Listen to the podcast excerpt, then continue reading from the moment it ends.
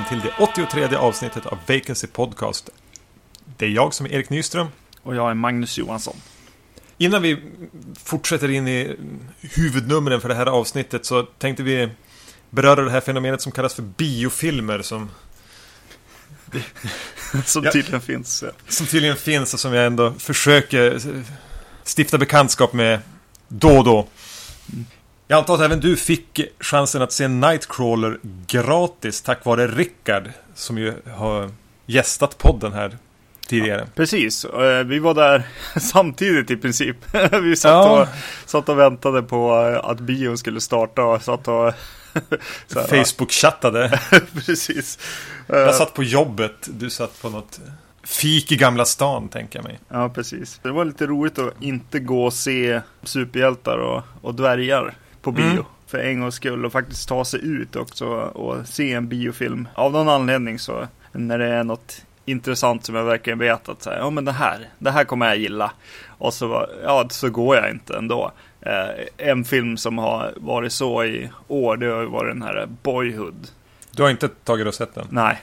Nej, nej, det har inte jag heller. Jag ska inte låta sådär nedlåtande. Nej, men... eh, det är väl det som har skrämt mig har väl varit de där 2.46. Ja, eh, precis. Plus att det är lite svårare att komma ut på sånt nu när man har, har barn.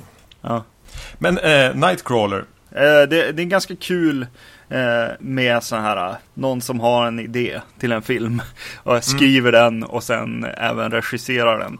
Eh, eh, det blir ju något speciellt, särskilt om, om den här personen har någonting att faktiskt eh, säga eller visa med sina filmer. Och eh, det kände jag ändå att, att det fanns där. Det fanns någon glöd och skapa glädje hos den här personen.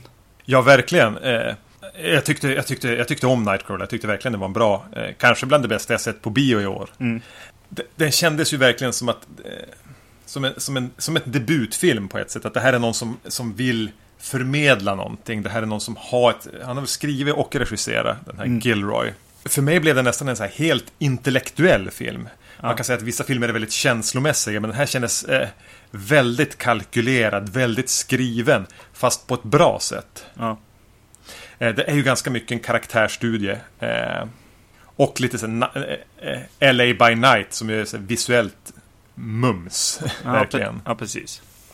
Eh, precis, tankarna för eh, går ju för mig då till Michael Mann definitivt. Även kanske då till, till den här Drive som kom mm. för något år sedan och Michael Mann inte bara i, i den här LA-natten utan även i att eh, eh, det känns som att den har en, ett litet sidospår. Nej, hela filmen handlar ju om det. Om det här, eh, den här branschen som han ger sig in i, Jake Gyllenhaal här. Liksom så här frilansande nyhetsfotograf som jagar olyckor eller eh, kriminalitet. Och säljer det till, till, till tv-stationer. Precis. Eh, det, det, är ju även en inblick i, i den branschen så att säga. Också samtidigt, vilket eh, eh också luktar lite Michael Mann. Mm. Någon som har fått vittring på någonting och velat grotta ner sig i det. Mm, precis. Men ja, nej, men jag gillar den verkligen och vissa bitar var ju väldigt så här rent nagelbitande. Eh, om vi ska få något på, en, på någon eh, på DVD-omslaget. Vissa bitar var nagelbitande. Precis. Ja, det är inte klockrent. Ah, okay. För mig var den även en, eh, en ganska politisk film. Eh, mm. Jag vet inte, jag tror inte jag sträcker mig allt för långt genom att tolka den som en ganska antikapitalistisk berättelse som visar på att den enda person som egentligen kan leva upp till idealtypen i ett nyliberalt samhälle är en psykopat. Mm. Eh, som ju Jake Gyllenhaal i ganska stor utsträckning är. Ja, precis. Så eh, summan av kardemumman där eh, blir ju att, att det här Ska man anpassa sig till ett nyliberalt samhälle så måste man vara beredd att lägga all empati åt sidan. Mm. Ja. Samtidigt som den bjuder på lite så mediakritik. Lite så här eh, liklukt på mediakritik. Mm. Eh, så den biten var väl kanske det som inte fungerade för mig. Det kändes som en lite trött symbol för det här för ett angrepp på mer den nu rådande samhällsordningen. Men att just använda media och... Ja, nej, eh, nej jag håller med att, att det blir lite så här eh, pa, pa, parodi nästan. Kommer Jake Gyllenhaal att bli Oscarsnominerad? Ja, om inte annat för den här eh, scenen när han är ute med den här kvinnan Mm. på en middag. Eh, den är ju kanske det starkaste i filmen tycker jag. Ja, den är, den är både, alltså den är otroligt välskriven och Mm. märkligt obehaglig. Ja, otroligt obehaglig. Den bild som har stannat kvar är mest i mitt medvetande kommer mot slutet av filmen när han går i korridorerna på tv-stationen och vill ju som jobba sig uppåt. Mm. Och liksom vänder sig om till något nyhetsankar och säger jag vet, ah, det måste vara fredag, du har din gula slips på dig. Och liksom ett inövat leende. Ja, Det, det, ja, det, obehagsrysningar. Liksom. Han Mm. det inställsamma, kyligt beräknande och ett inövat leende på det. det var. Ja. Jag tyckte Jake Gyllenhaal var skitbra. Ja det var han. I en, I en riktigt bra film. Absolut.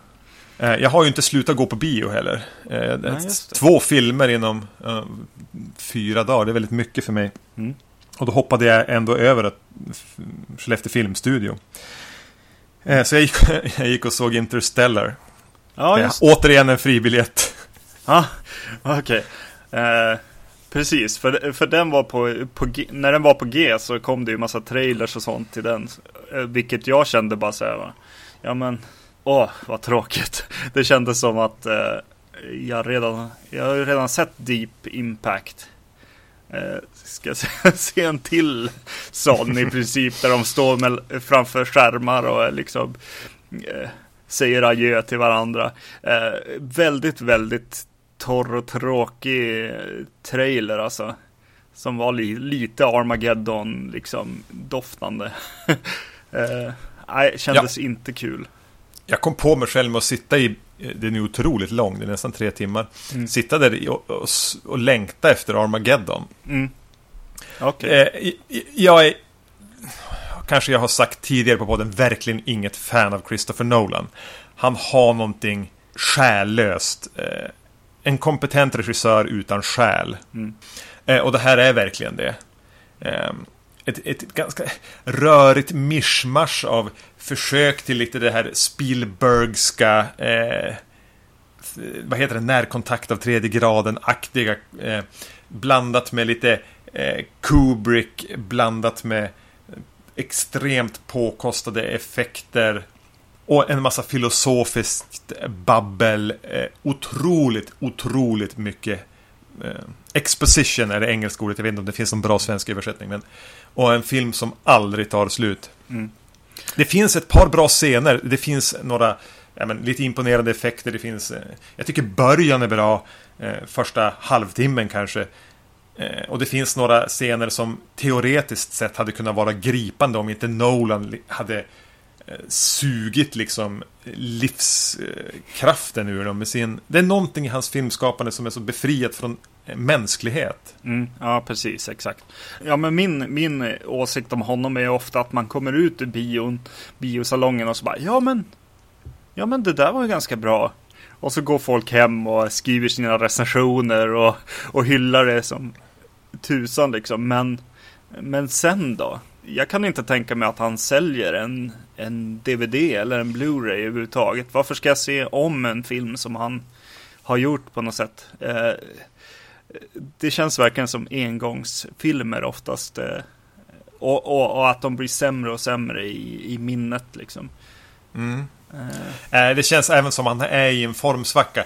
Jag är inget fan av The Dark Knight, men jag kan förstå att man tycker om den. mm, Den respekterar jag. Dark Knight Rises var i princip en kalkon. ja.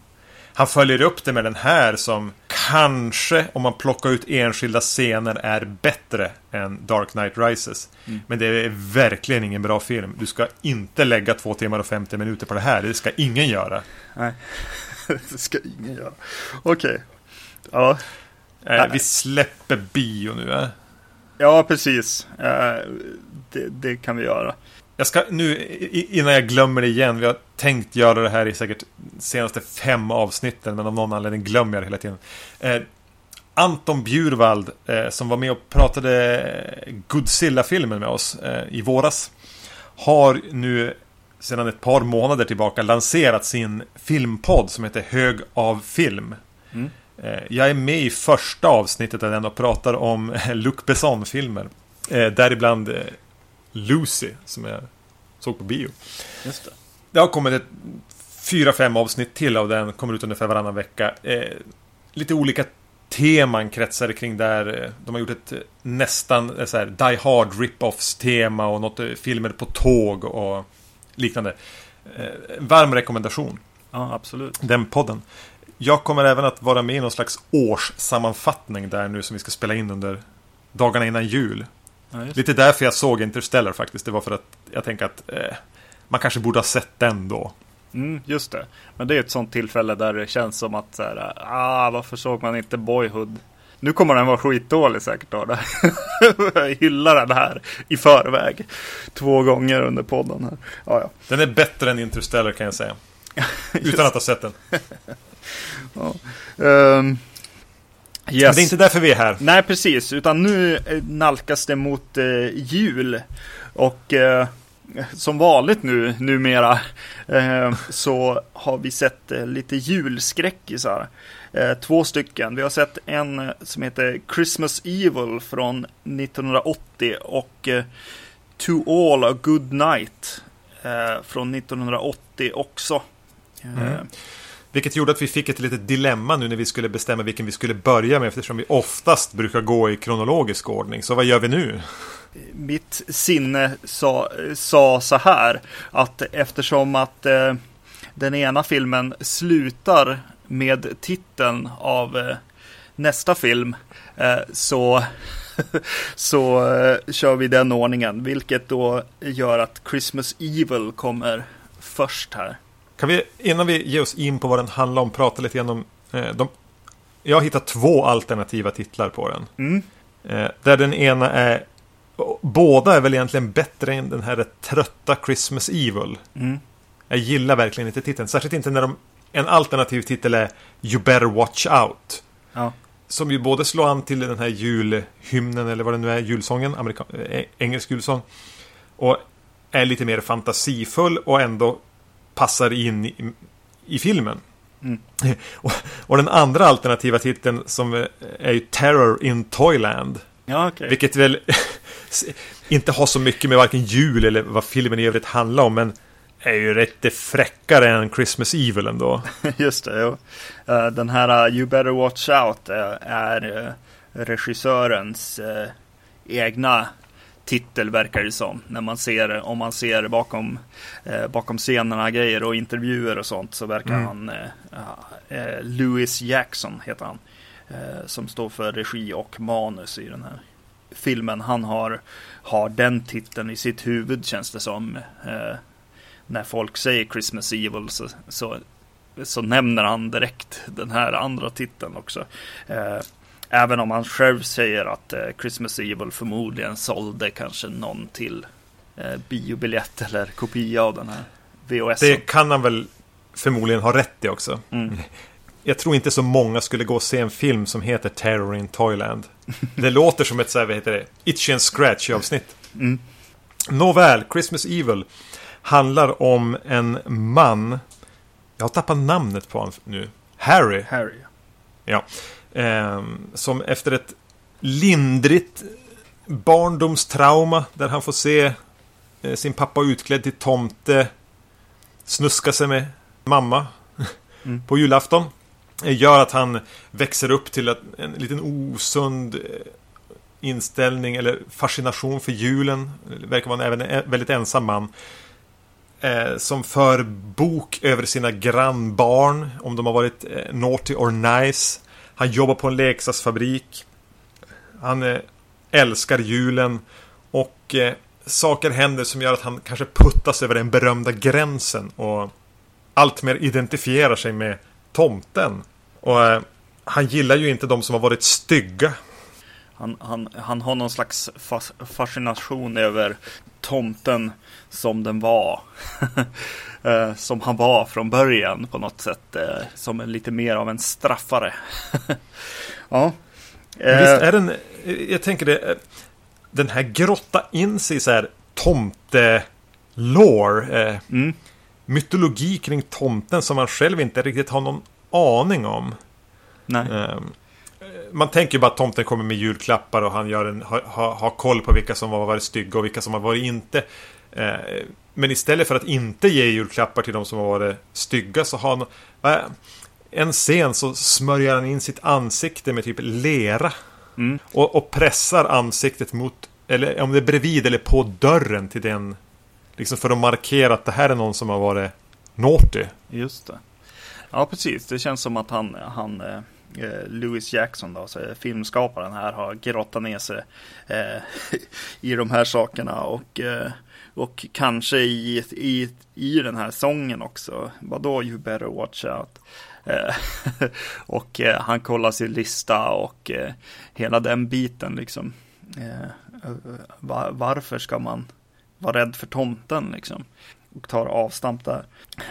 Det är lite roligt eh, hur, hur den just liksom påminner en om såna här textrader och annat i, i julsånger hela tiden. Den, eh, han går ju omkring och nynnar på, på sånger och även den här eh, ganska härligt vaselin indränkta minnesbilden här i början. Eh, Mm. en, en, en sång som dyker upp i mitt huvud är ju definitivt Jag såg tomten kyssa mamma. Ja, som ju, det hade kunnat vara den svenska titeln. eh, precis. Eh, Eller kyssa mammas. Ja, precis. ja, nej, men det är, eh, det är kul på något sätt. Det känns som att eh, någon som har, har skrivit det här, eller han som har skrivit det här, har, har suttit och grottat ner sig och vänt och vridit och, och, och sådär eh, på det här. Det här barndomsminnet som vi presenteras där du säger att, att det är vaselin på linsen. Mm. Är ju, har ju något så här udda över sig. Att eh, de ser först huvudpersonen är Harry och hans yngre bror har så här smugit ner och kikat igenom trappräcket eh, på hur tomten så här kommer ut ur öppna spisen och lägger dit några julklappar och så här ho ho hoar. Mm. Och så kryper han in i öppna spisen igen och åker upp. Ja, precis. Eh, och så sen ett snabbt klipp till hur eh, pojkarna här sitter i sängen och säger nej det var inte alls så. Eh, som att, som att eh, det vi har fått se är hur de pratar om hur de såg tomten där och att hela det här med hur han kom via öppna spisen på ett lite magiskt sätt kanske bara är något eh, som har uppstått i deras fantasi när de pratar om det. Mm. För sen smyger sig då Harry ner igen och tittar och då, ser ju, då är ju tomten där som är hans pappa. eh, Har jag alltid antagit Ja, i alla ja. fall. Ut, utklädd som står och förspelar lite grann med, med hans mamma. Och, Mm. Vilket gör att han blir skärrad och springer upp på vinden och, och skär sig själv med, i, med sån här, vad heter det för någonting? En, Jag kommer inte ihåg. en sån här miniatyrvärld full med vatten och snöflingor som man skakar på. Att han, han har rivit sönder en sån och skär sig med glaset. Ja, exakt. en snöglob. Det lät väldigt direkt översatt. Snöglob. En snöglob. Ah, ja. Nä. Ja, snöglob. Ja. Eh, Men hela det här barndomsminnet har ju något lite där udda och skevt över sig som är ganska mycket ett minne och, och kanske en återberättande av ett minne. Mm. Jag, jag tycker det är en jättehärlig början. Ja, jo det är det. Eh, Den, den, den är också eh, för tankarna lite lätt till liksom Dario Argento och någonting europeiskt Mm. tycker jag. med det, just det, den biten av, av filmen. Men någonting nästan brittiskt, alltså, eller snarare dubbat av britter. Ja, just det. Ja, Eh, Och det är mycket så, jag tror att, undrar om de har använt sig av några brittiska skådisar här. Mm. För att det är några, den utspelas i USA. Eh, men det är en del skådisar som pratar väldigt brittisk engelska. Mm. Så Ja. jag tänkte, jag, ett- tag hade jag den här klunen, vad, vad, eh, är det här en engelsk film? Utspelas den i England? Men nej, det gör den inte. nej, men de är väl billiga i drift, de där britterna. Och, jävligt duktiga skådisar. just det.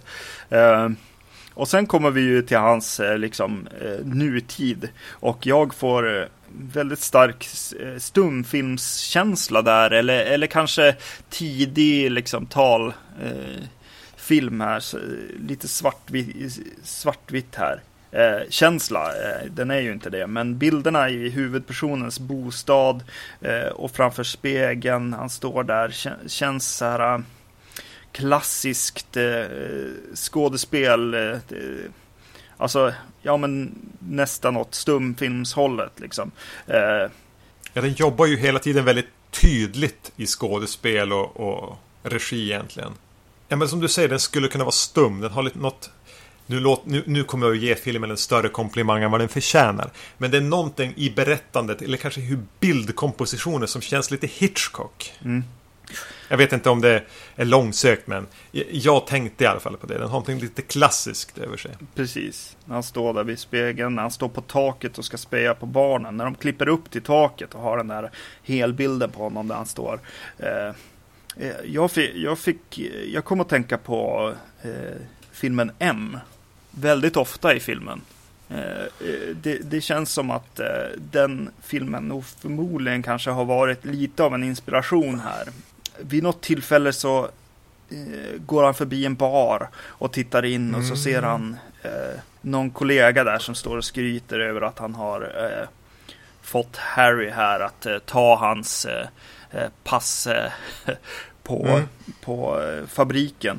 Och helt plötsligt så springer han därifrån och så springer han över lite gatstenar och, och grejer som, som fick mig att tänka på, på M och även Även i att han eh, eh, går omkring och nynnar på jullåtar. Ja. Är också en Nej. grej som är lite därifrån. Jag tänkte inte alls på M när jag såg den. Eh, jag hade någonting, jag fick en klassisk känsla av den som jag, som jag sa tidigare. Mm. Men, eh, men du ser, även det att M och den här följer en inte fullt frisk människa väldigt nära. Mm. Eh, är ju en beröringspunkt med M. Mm. Men när du säger att han går runt och nynnar väldigt mycket. M är ju känd för att han går runt och nynnar på den här berg, bergatrollets sal, bergakungens sal. Eh, men här nynnar han ju på jullåtar istället. Det var en ganska kul koppling. Jag hade inte tänkt på den. Men mm. intressant. Du nämner scenen när han tittar in i baren också. Ja. och av en slump vandrar han väl förbi där. För, och, och, och en kollega säger bara, ja men jag lurade Harry att ta kvällspasset som du sa han sa väl att han skulle, han skulle egentligen på någon Ja, han hade kommit med ett svepskäl som var en bättre anledning att ta passet. Och, och den känslan där är jättejobbig. Alltså jag kan verkligen känna den att han har blivit så sviken av sina kollegor och lurad och blivit skrattad åt. Mm. Eh, det är en ganska klassisk eh, filmkliché man har sett liknande förr. Men det är någonting med den här ensamma mannen som vill ganska väl. Som de drar nytta av bara för att gå och dricka tillsammans och sen har de mage att skratta åt han. För mm. att han är så lättlurad. Som, som, som berör lite mer än vad jag riktigt hade förväntat mig av den här typen av film. Just det. Jag tycker det är en, jag tycker det är en jobbig scen. Ja, jo. Jag blir väldigt illa till mods av den. Eller jobbig glimt. Eh, precis. Eh, han är ju rätt bra på att spela den här lite eh, svaga, lättlurade eh, personen som ändå eh, det finns ett mörker och något, eh, någonting som ligger och bubblar mm. genom filmen. Eh, jag tycker han funkar ganska bra. Han gör, han gör bra ifrån sig i de här spegelscenerna. Särskilt om man tänker på att, att det är någon slags referens till stumfilmer eller, eller M eller något, något liknande. Mm. Eh, någonting som ska vara lite över eh, det normala så att säga. Eh, så tycker jag ändå att han funkar och han funkar att följa genom filmen också. Ja, absolut. Mm. Tänkte du på att den här har Christmas Evil har ganska många beröringspunkter med Silent Night, Deadly Night. Ja. Eh, som vi pratade om för eh, det här avsnittet för ett år sedan. Mm. Dels är det ett barndomstrauma som, som har med tomten att göra. Och han växer upp till att bli en rubbad människa. Och han knuffas så småningom lite av omgivningens eh, bufflighet över gränsen. Liksom mänsklighetens elakhet med en kuf Mm. knuffar honom över gränsen till att bli en dåre. Mm. Eh, och även så eh, i Silent Night Deadly Night jobbar han på en leksaksaffär. Harry här jobbar på en leksaksfabrik. Mm. Och det även involverar en ganska så här, jobbig scen på en firmafest. Båda filmerna. Ja, precis. Eh, det, det, båda filmerna har ju någonting med liksom det här eh, konsumtions... Liksom, samhället på något sätt att göra också. Att, att julen är en tid för shopping, kanske mer än en tid för familjen. Ja. Eh, Det finns ju sådana teman här och, och även eh, liksom slit och släng liksom grejen. Han, han blir ju lite upprörd över bara kvaliteten på de leksaker de gör och sådana saker och vad det, och även styrelsens sätt att eh, liksom lura folk på pengar och, och vara mer intresserad av pengarna än om, om barnen som ska ha de här leksakerna och sånt. Han pressas ju till någon slags här aggressiv omfördelning eller aggressiv välgörenhet. Ja, För han gör ju... eh, Det som, det som händer när han knuffas över gränsen är att han klär ut sig till tomte och åker runt och Dels så här, stjäl leksaker från sin egen fabrik. Dels så, så, så dödar han ju även människor. Mm. Eh, och sen åker han med leksaker till en Till ett barnsjukhus. Och, och ser till att Han är ju någon slags Robin Hood-karaktär också. Ja. ja, precis. Med barnen, men inte med de vuxna och så. Eh, det här sjukhuset vill jag djupdyka lite lätt i. Eh, vilket- Djupdyka lätt i. Ja. Mm. Precis. För eh, det, det slog mig i, i scenen då med julfesten här. Så pratar de om att ge liksom de här barnen eh, leksaker och, och att man ska kanske som, eh, som arbetare på den här fabriken ge lite pengar och, och sådär. Eh, och så visar de ett, ett klipp från en nyhets liksom, uppläsare som eh, i den här heter eh, Ricardo Bomer eller något sånt. eh, som ju eh, ser väldigt snarlik ut. Eh, vad heter han? Geraldo Rivera eller vad han heter. Mm. Mm. Det som är spännande med det här sjukhuset är att jag, jag såg just en, en dokumentär som heter Cropsy som handlar om, om så här urban legends, skräckhistorier som, som till slut kanske visar sig vara sanna om eh, en, eh, en, en, en vad är det, barnmördare tror jag i, i ett område. Och eh, sjukhuset han åker till är sjukhuset som Geraldo Rivera gjorde sin karriär på genom att avslöja att, eh, att det var van, eh, vanvård på det här sjukhuset som var, var någon slags, som hette Willowbrook State School som var eh, som en skola eller, eller ett boende för mentalt handikappade barn. Och, och just att han åker till det här och att de har med den här karaktären som och det här sjukhuset är väldigt intressant. Eh, Jag vet inte varför. Vadå, sjukhusen heter samma sak eller? Nej, de heter inte samma sak, men det är samma. Alltså, Ja. det han åker till, alltså, det är samma ställe eh, från dokumentären. Alltså, eh, ser ju jag, som har sett byggnaden förut. Okej, okej. Ja, eh, precis. Och det här var något som hände före den här filmen kom eller?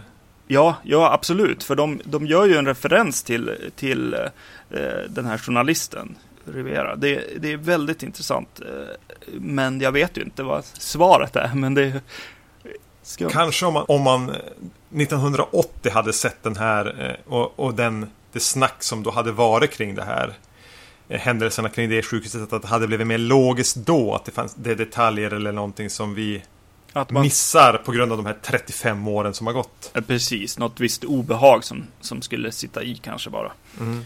Ja. Eh, just det. Eh, en till sak som för tankarna till stumfilmen. Eh, utöver hur den är filmad. För jag tycker att det, det, det finns mycket där som, som är liksom klassiskt filmat och lite överdrivet i setdesign och annat. Det är ju också att han skriver ju i den här boken. Och skriver om barnen och vilka de är och vad de eventuellt ska få av honom och sådär. Mm. Eh, Så det kommer ju in liksom i princip stumfilms textskyltar. Eh, ja, och det är ju inte ovanligt i stumfilmer heller att de har den här... Man väljer att berätta med en hand som skriver någonting. Ja. Ja, nej, eh, det, det var egentligen det som fastnade så mycket den här gången jag såg den för mig. När jag, eh, och, och, och, allt blev, blev tecken på att den här var inspirerad både av stumfilm och den här eh, filmen M. Eh, och för, eh, på tal om vad han skriver och, och, bestämmer sig för att folk ska få. Eh, så är det en eh, liten flicka tror jag som ska få eh, The Doll with the Yellow Lace. Lät som en Giallo. Ja, det är en fantastisk Giallo-titel. Eh, som man bör spara på när man ska göra italiensk skräck vid något tillfälle i sitt liv. Ja. Det är precis som då tidigare nämnda Nightcrawler bioaktuell. Eh, så är ju Christmas Evil egentligen en karaktärsstudie i förstone. Eh, på samma sätt som eh, filmen du nu har nämnt, eh, M, mm. Eh, är. Och det är ju trots att det är en lågbudget eh, exploitation-film så är det en ganska intressant karaktärsstudie tycker jag. Just att den här Harry är ju både en som vill ja, men göra goda gärningar. Han vill ju liksom Han tror ju att han är tomten. Ja. Å ena sidan. Å andra sidan så är han ju en djupt kränkt ensamvarg som eh, dödar de som har förorättat honom. Mm. Det är en ganska spännande person att tillbringa de här hundra minuterna med. Mm. Och för mig blir det här väldigt mycket film. Ja. Alltså, eh, eh, väldigt mycket det man kan göra med film. Det man kan, kunde göra när man hade lite friare tyglar och kunde göra den här typen av berättelse som är väldigt skev, som är inte beroende av testpublik eller någonting. Det här är verkligen tanken jag fick hela tiden, kanske just för att han har det här klassiska, någonting klassiskt över sig, är att det här är verkligen film. Mm. Som använder mediet med små medel till sitt yttersta på många sätt. Ja. Därmed säger jag inte att det är ett mästerverk, verkligen inte, men den, den, det är så härligt att se vad man kan göra med en liten berättelse. Precis. Jo, Eh, det finns väl, eh, väldigt mycket att gilla med den här filmen och eh, framförallt om man har överseende med budgeten skulle jag säga. Mm. För, för regissören och ja, tillika manusförfattare gör, ju, gör ju det här lite kul alltså. Det är my mysig liksom svärta och lite så här julhat och ja, det finns mycket som folk kan kan gilla med det här. Särskilt om man är lite så här traditionsmotståndare och gillar lite skruvade mörkare grejer. Eh, ja, men lite grinchen. Eh, ja, precis. Eh, vibbarna. Eh, det kommer säkert av att jag har sett extra material på den här filmen tidigare. Men jag såg, såg sen att det var ett kommentarspår med regissören och med John Waters. Jo, men jag tycker jag har hört det om det här att John Waters älskar den här filmen. Precis, och jag, och jag, sa, jag satt under tiden jag såg den så tänkte jag så här, ja men den här, den här har säkert John Waters på omslaget snarare än eh, Quentin Tarantino tycker att det här är den bästa filmen. Mm. Eh, så är det här en, en, en film för, för lite folk som tycker att det ska vara lite, lite extra skruvat och och, och, mörkt på ett häftigt sätt. Det är ju lite härligt stört också att, att han börjar identifiera sig med tomten. Det blir lite kinky på ett sätt också. Att, eh, att den här barndomsminnet gör honom till tomten av mm. alla saker liksom. Som, som ju står och eh, och har någon slags eh, sexuellt möte med den här mamma, med hans mamma. Ja, en rimligare reaktion borde väl vara att han var livrädd för tomten. Kanske. Ja, ja precis.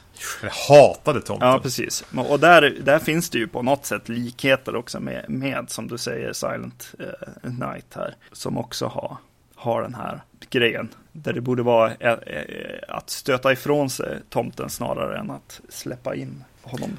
Mm. Sammantaget så är det här en film som när jag ser den så både gillar jag den och är lite så här uttråkad. Eller inte mm. uttråkad, men lite så här, ja, ja. Eh, men till skillnad från då som du sa Interstellar eller Christopher Nolan som bara filmerna dör sakta en svältdöd efter man har sett dem så ligger Christmas Evil kvar och myser på något vis i medvetandet efter man har sett den. Och blir kanske till och med bättre när man tänker tillbaka på den än när man faktiskt ser den. Mm.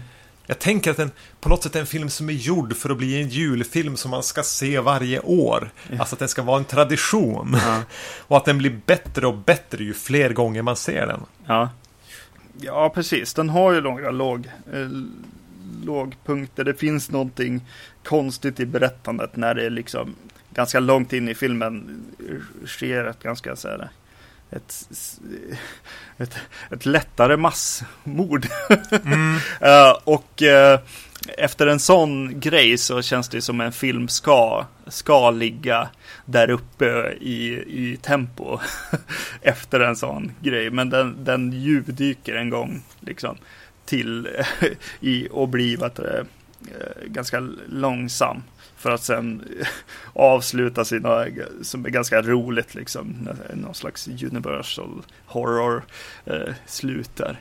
Eh, Ja. ja. Ja, den har lite problem med, kanske inte med tempot, men med rytmen.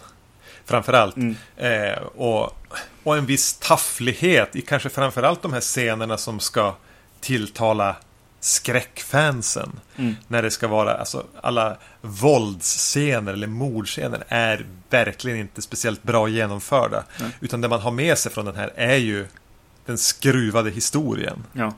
Som är, den går att förälska sig i. ja, precis. Ja, nej, men det var den filmen. Då kommer vi till To All A Good Night. Mm. Som eh, jag eh, inte kände till egentligen.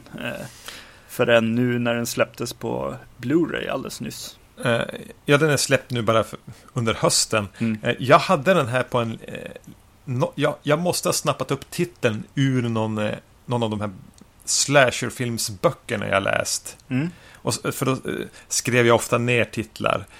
För jag hade den uppskriven länge, men den har varit svår att få tag i. Den inte varit släppt. Jag tror aldrig den släpptes på DVD till exempel. Eh, och det jag visste om den var väl egentligen att det var en, en tomte-slasher regisserad av David Hess. Just det. Eh, David Hess som väl är känd från eh, Last House on the Left där han spelar liksom Uber-psykopaten. Uber-våldtäktsmannen. Krug. Ja, precis. Just det. Visste du förresten att han hade, att han hade dött? Nej. Jag hade missat det nu när jag liksom satt och, jag tror det var innan jag såg filmen, men läste in mig lite grann på den. Att oj då, ja men 2011 så dog visst han. Mm. 75 år gammal. Ja, när du, när du säger det så läste jag det vid tillfället nå, någonstans. Det var även en thriller för oss innan vi ens hade sett filmen. Om vi skulle hinna få den i tid. Vi hade beställt den båda två. Mm. Men eh, ingen av oss fick den riktigt inom den rimliga tid vi borde ha fått den. Nej. Eh, nej, precis. Jag fick den bara för någon dag sedan här.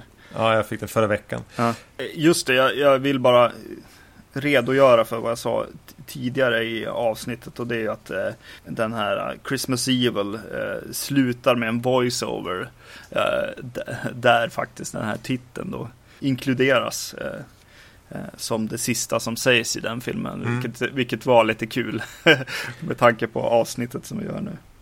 Det är väl någon juldikt eller Ja, någonting. precis.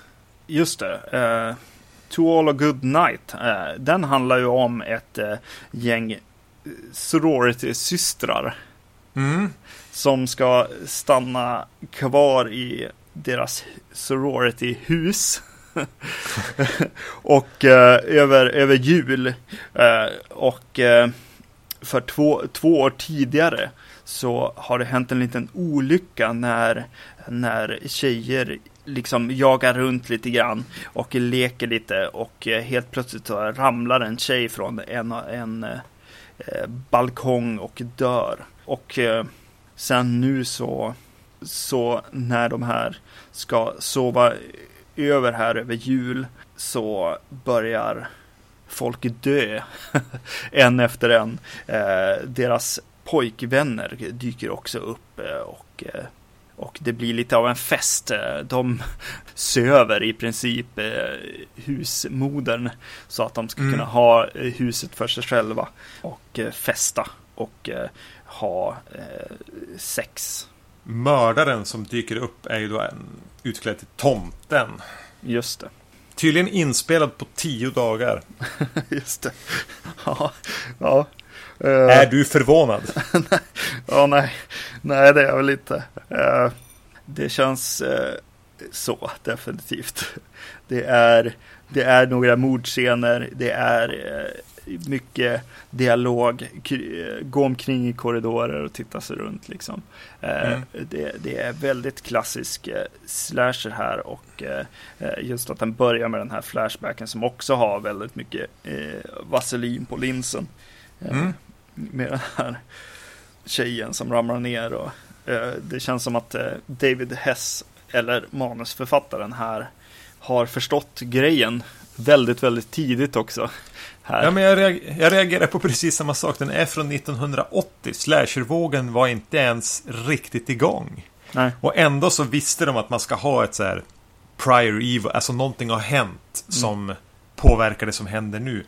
Eh, när den här faller från balkongen och förmodas dör. Mm. Eh, och det går sjukt snabbt också.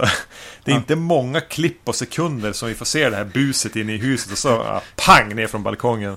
Jag bara, oj, liksom om du böjer du dig ner och letar efter en, en, en sån här Cola Ferrari i godisskålen och tittar upp igen så kan du ha missat hela den här introsekvensen. Ja, ja. Eh, jag gillar mycket saker här i början faktiskt. Eh, jag gillar när hon, den nya tjejen, eh, den oskuldsfulla tjejen som kommer till huset eh, som lämnar in lämnar katten i bilen med, med sina föräldrar och jag gillar framförallt jag tyckte det var en rolig touch för övrigt att lämna bort katten och ta hand om den och allt sådär.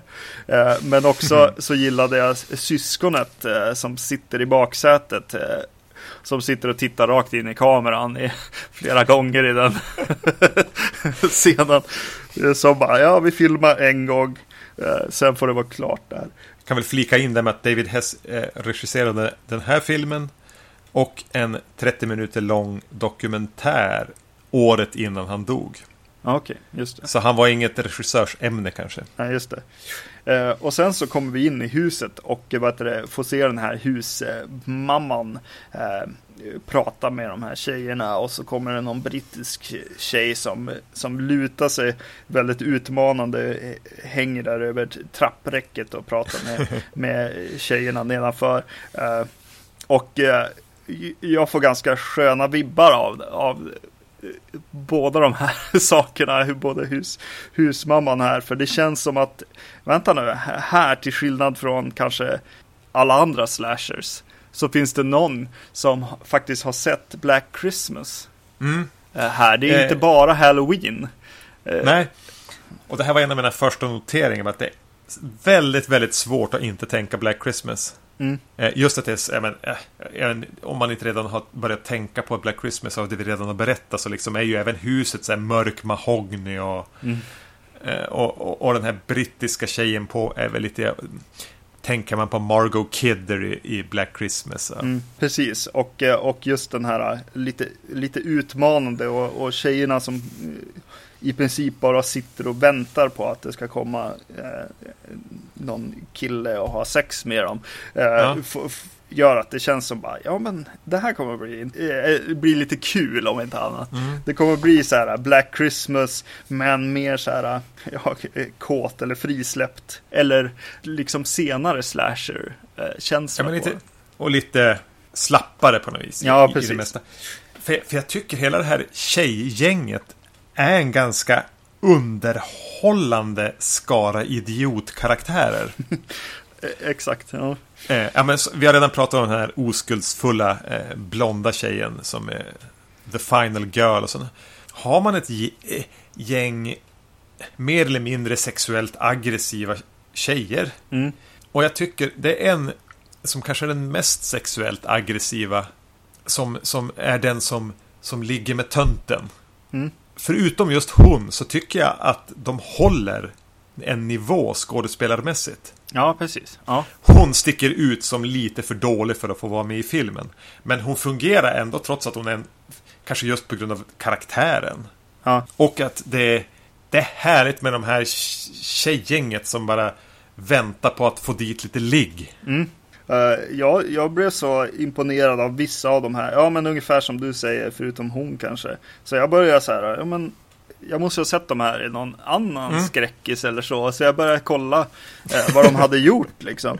Och så bara, Ingenting. Nej, det är bara den här filmen. Eh, det är hon, den här oskuldsfulla eh, yngsta tjejen som eh, eh, verkar ha haft en, en skådespelarkarriär. Men, eh, så hackig tv-karriär på 80-talet och ja. eh, även hon med Ghostbusters tydligen.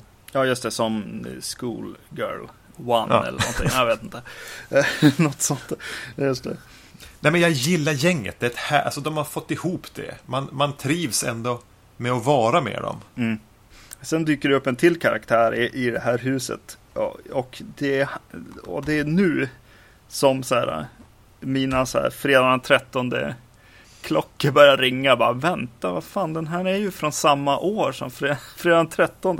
Och det är den här äldre religiösa, lite tröga vaktmästaren. Eh, ja.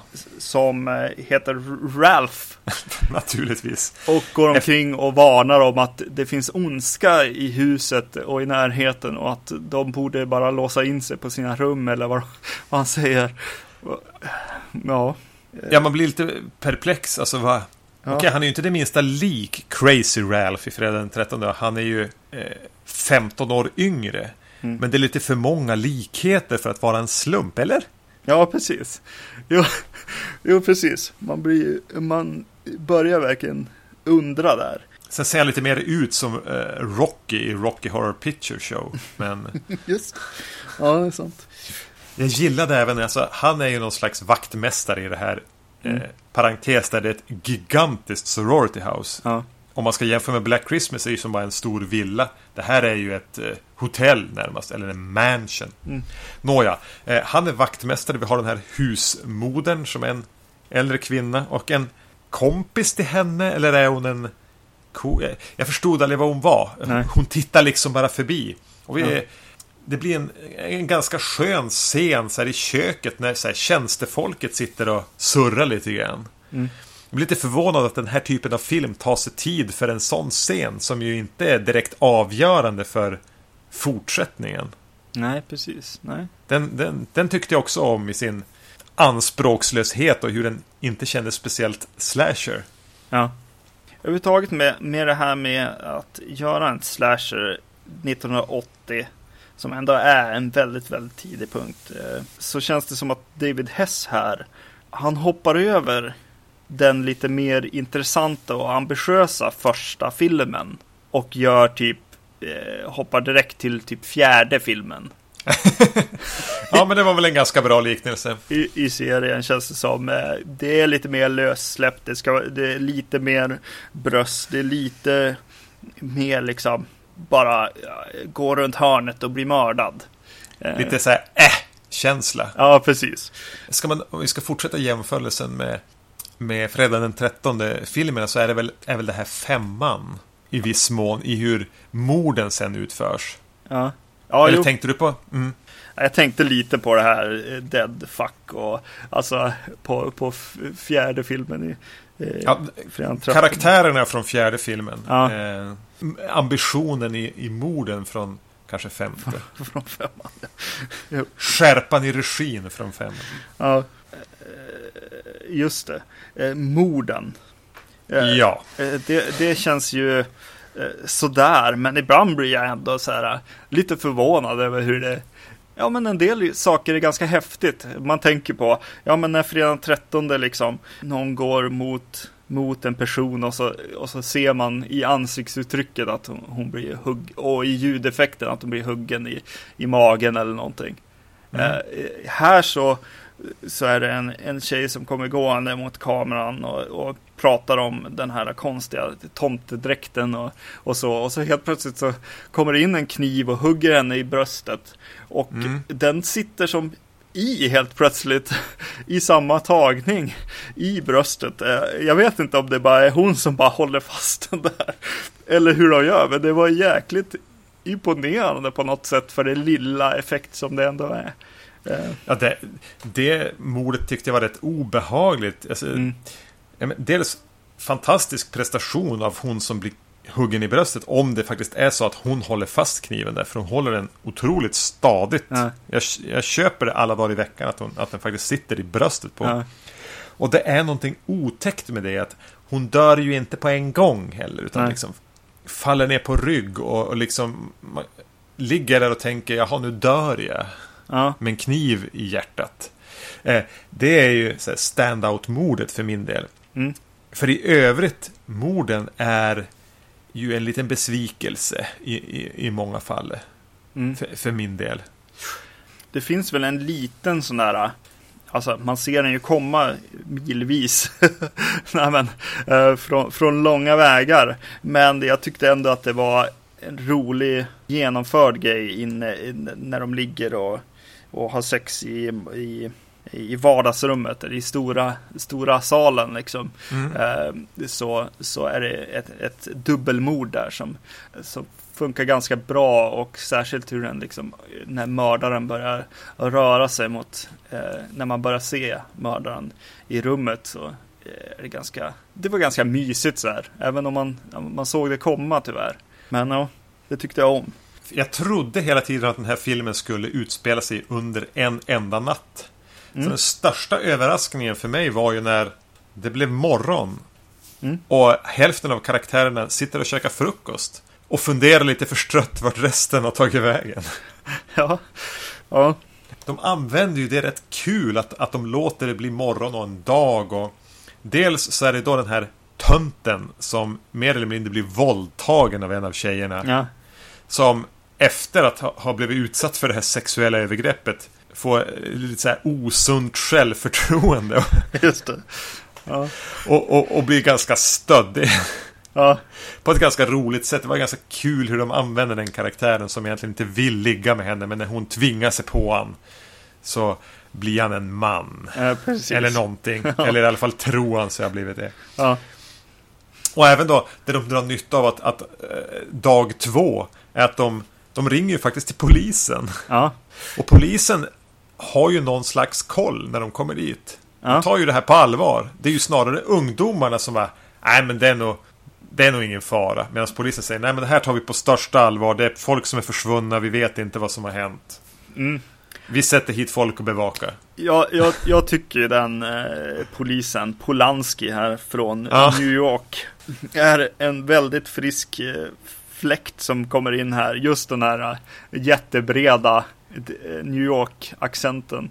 Eh, Sjukt oväntad fläkt också. Ja, precis. Och eh, ganska kul liksom. Han är som rolig och, och, och så. Och så sen blir det nästan lite obehagligt när han ska prata med, med den här yngsta tjejen här då, eh, då han håller eh, hennes haka väldigt, väldigt länge när han ska berätta någonting som kanske först eh, känns bara som att han försöker trösta henne. Sen bara, ja nu, stå, nu står jag här med handen på din under hakan här och ja, jag vet inte. Vart det ska ta vägen, nej, jag vet inte. Och så, och så just hur han överspelar så, så skönt. För även i den vinkeln så tittar han helt plötsligt ner i bild på något konstigt sätt. Så han, hans huvud kommer nästan ovanifrån i bildkant. Uh, när han säger någonting, någon, någon viktig grej i, i slutklämmen liksom på hans dialog där. Uh, ganska mysig. Han känns lite grann som en en lokal profil som får en liten roll i en sån här nyårsrevy i en, en, en småstad. Exakt. Ja. och är så här halvkackig skådis men tar extremt stor plats och skiter fullständigt i att han är en halvkackig skådis. Ja. Så det var man ju inte riktigt beredd på. Nej, precis. Hur, hur många slasherfilmer har, har du sett där mördaren tar sig tid att eh, gräva ner sina offer i trädgården utanför huset. Ja, just det. Nej. Det är lite oväntat. Man hade, man, han staplar dem inte i ett rum för att hittas i, i, av, av den oskuldsfulla tjejen under jakten i slutet. Han gräver gravar i trädgården. Ja. Han gör ju även en ganska kul grej här, mördaren, med att han sätter upp eh, ett huvud i duschen. Eh, så det blir, eller han sätter ett huvud på showerheaden helt enkelt. Mm. Ja, men det, det, det, det, gör ju de där oväntade sakerna då, som vi sa. Vi får en dag två. Polisen kommer dit. Eh, mördaren gräver ner sina offer. Eh, det här är även den enda slasherfilm jag sett där mördaren har nöjt sig med att nöjer sig med att driva ett offer till vansinne. Mm. Ja, men jag, jag skrämde den här stackaren så mycket att personen i fråga förlorade förståndet och börjar eh, dansa Evil Dead-ballett genom huset. Men jag, jag, behöver inte göra mer där. Eh, döden vore en befrielse. Personen i fråga får fortsätta så här. Ja, precis. Uh, jag tror att mycket av de, de, här sakerna händer på grund av att den som har skrivit den inte, som sagt, inte bara har sett Halloween utan, utan även Black Christmas. Det får komma in lite poliser, det får, det får gå lite tid man får fundera på vart folk har tagit vägen och, och så vidare. Ja, för den är ju både väldigt formstyrd som vi sa början här är ju så otrolig slasher-kliché. Ja. På, på så här fast forward. Mm. Och sen har den, gör den jättekonstiga val i vissa fall. Mm. Så den är väldigt formstyrd och helt orejäl i vissa andra. Så, stora frågan alltså kommer jag till liksom fredag den 13 är ju ändå den filmen efter Halloween som bara, ja men nu, nu gör vi det här. Det här ska bli en mm. genre på något sätt ändå. Eller få, har i alla fall fått symbolisera det liksom. Ja. Och den här filmen, eh, kollar du upp när den kom eller? När den släpptes, för det är samma år. Det vet du Samma år. Eh, den borde väl ha släppts till jul 80 va? Den här kom fyra månader före fredagen den 13. Du skojar med mig? Nej, det är sant. och det är ganska det är ganska intressant med tanke på vart den här filmen tar vägen också. Eh, ja. wow! på ett sätt liksom. Hur medveten var fredag den 13 om To All A Good Night? Ja, precis. Det är frågan. Och uh, hur mycket har liksom titeln skälpt To All A Good Night och hjälpt fredag den 13? Ja, fredag den 13 var ju som vi pratade om när vi pratade om de filmerna. En titel. Ja. Som de sen skrev en film runt. Och det är ju en fantastisk filmtitel. Det här är ju en ganska sorglig filmtitel. Alltså, mm. den är inte...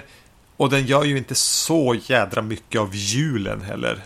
De hade ju kunnat slopa hela konceptet med jul. Den hade ju kunnat utspe utspelas på en summer break. Eller på... Eh, det hänger några julslingor och vi har en ganska trött tomte-outfit. ja. ja. Hade den här haft en bättre titel och, och kanske, säg, 20 inspelningsdagar. Ja. ja hade, ha, hade världen sett annorlunda ut idag? ja, jo, det hade väl det. Men, eh, ja, jag vet inte. Och så just att fredagen 13 också tar vägen ungefär hit. Mm. Efter ett bra tag liksom. Eller efter några år i alla fall. Eh, det är, eh, det är väldigt spännande det här tycker jag att tänka på. Den är väl då kanske intressantast för en slasher-arkeolog. Ja. Annat än att det här är en film som kan underhålla de flesta. Det tror jag inte att det är. Nej, nej, nej, nej. Det är ju slasher, slasher-folk och det ska, det ska vara okej okay med scener där folk bara sitter och, och röker på och pratar om om sex liksom. Eh, Spela lite gitarr. Ja, precis. För, för att det här ska liksom funka. Och, eh, och på mig så så, så, gör, det, gör det det på ett sätt. Jag tyckte att det här var eh, ett väldigt roligt att hitta. Eh, framförallt eh, årtalet den är gjord. Hur enormt lik fredag den 13 den är på något sätt. Och att jag ser att skillnaden jag ser är att Fredag 13 gänget har sett Halloween och gör eh, även den första filmen. De, de har lite mer eh, ambitioner och har tänkt några varv till och eh, skaffat kanske lite vassare filmskapare och, och platser att vara på egentligen. Vad var det för diss mot David Hess? ja. Låtskrivare turned skådis turned regissör Ja. en gång. En gång, ja precis. Jag vill ju inte påstå att Sean S. Cunningham heller är världens bästa regissör direkt. Nej men det är han väl verkligen inte. Nej, nej. Nej men jag håller med. Eh, Jag hade nästan hoppats att du skulle hata den här filmen. För jag, jag var road av det här gänget. Eh, Den släpade med sig ganska mycket kul från 70-talet. Och eh, just som du säger, året den kommer ifrån gör den ju intressant för en slasher-nörd. Mm. Sen har den ganska mycket vattentrampande för sig. Den, den lider av en låg budget och att de har haft väldigt kort tid på sig att spela in den. Och Day, Day for Night Ja. väldigt mycket också. Ja, Man undrar lite grann varför de är ute med de där ficklamporna. Man- Ja. Så ot- otroligt mycket brister, men kul att se. Ja, precis. Man ska, man, ska, man ska veta att vi har sett väldigt, väldigt mycket slash-filmer. Så det kanske med, Medan den andra, liksom, eh, Christmas Evil, har någon slags spänning i sig. Och är ju en sån här kufisk historia som nästan kan locka den som inte är en skräckfilmstönt. Utan snarare bara gillar lite skeva filmer. Kanske en som har sett Tim Burtons tidiga filmer Ja, och tänkt att det här är lite väl strömlinjeformat. exakt. Ja, det var bra. Jag skulle just säga något om Tim Burton. Lite så, ja. En, en, ung Tim Burton skulle nog uppskatta och, och småfnissa åt den här filmen. Mm. När kommer vi att få slut julfilmer att prata om på podden? Ja, det, det, det ska nog gå några år till det här. Ja, Eh, definitivt. Eh, och eh, på tal om, om jul så är ju en till tradition som vi har är att ge varandra julklappar på podden. Eh, vilket Mm. kan bli vad som helst. Och det ska vi göra nästa gång. varje gång vi gör det så är jag ju alltid övertygad om att vi kommer att ge varandra eh, samma film. Mm. Den här gången är jag övertygad om att vi inte kommer att göra det. Okej, så då kommer det hända. Förmodligen. Ja, Okej, Tills dess hittar ni oss precis som vanligt på Facebook. Ni hittar oss på www.vacancy.se. Ni kan mejla oss på podcast.vacancy.se. Vi finns på iTunes där vi blir jätteglada om ni går in och skriver kanske en liten recension på några ord eller meningar. Eh, ge oss höga betyg. Vi finns även på filmfenix.se. Vi tar gladeligen emot all form av feedback, kritik, hat, eh, kärlek eller förslag på filmer borde prata om på podden. Nästa gång blir det som sagt vår julklappsöppning. ja, Hörs då. det gör vi. Hej då. Hej hej.